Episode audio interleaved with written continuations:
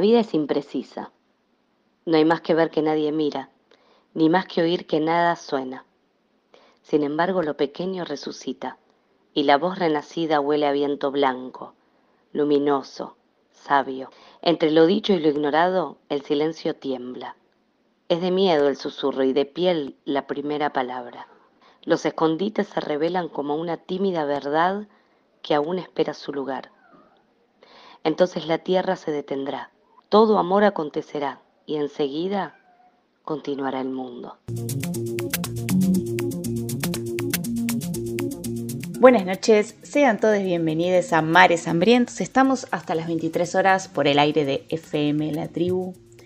Y como saben ustedes, nos gustan las historias de las profundidades. Y por eso hoy traigo una obra de teatro que debo asumir, tuve la necesidad de ir a verla dos veces porque es hermosísima y porque expresa un poco esto de lo lindo que es escuchar, lo atrapante que resulta que nos cuenten historias, porque es compartir tiempo y es, de cierto modo, compartir lo humano que tenemos. Cae la noche tropical es la obra en cuestión y es una obra de Manuel Puig, la última que escribió de hecho. Fue adaptada al teatro por Santiago Loza y Pablo Mesey, y bueno, tienen las actuaciones increíbles de Leonor Manso, Ingrid Pelicori y Eugenia Gerti. Se la puede ver eh, hasta este fin de semana en el Centro Cultural San Martín. De hecho, extendieron la última función, que era la semana pasada. La obra es, es brillante en cuanto a guion, actuación, escenografía y las sensaciones que te genera. Porque es un sinfín de historias, propias y ajenas, Cae la noche tropical y dos ancianas charlan en un patio de Río de Janeiro, pero antes encienden todas las luces, porque la penumbra da pena, es propia de las casas de ancianas y ancianos solos y solas.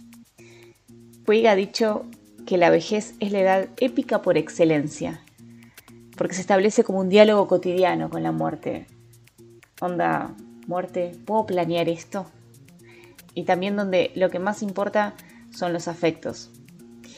Em, en ese sentido, Pablo Mesey, bueno, este, uno de los culpables de la adaptación, ha dicho que, que ahora que está de moda ser joven y que se busca lo nuevo, que bueno, por supuesto es una idea que también hay que discutir, me parece interesante volver a estas ideas de Puig.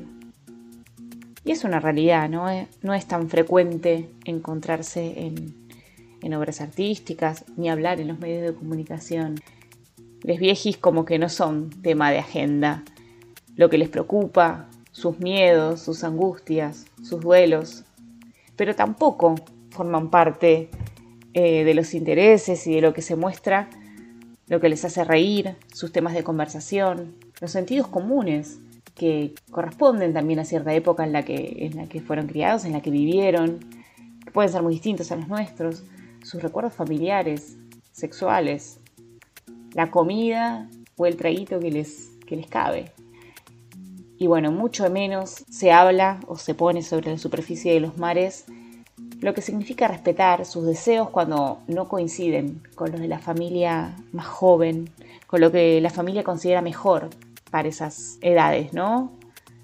Y también habla de lo que los viejos y las viejas son capaces o no son capaces de hacer, por ejemplo, siguiendo a sus hijos.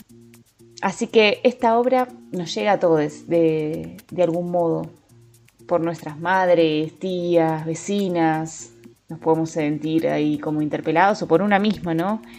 Esto y pone sobre, sobre la escena algo que siempre hablamos en este programa, ¿no? Y tiene que ver con, con la autonomía para poder decidir sobre nuestro cuerpo, sobre nuestra felicidad, sobre nuestros deseos, sobre nuestra vida.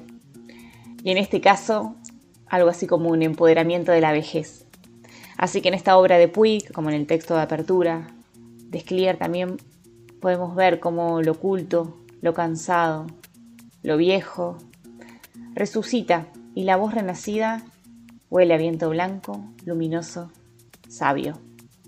Esto es Mares Hambrientos y que no te tape la ola.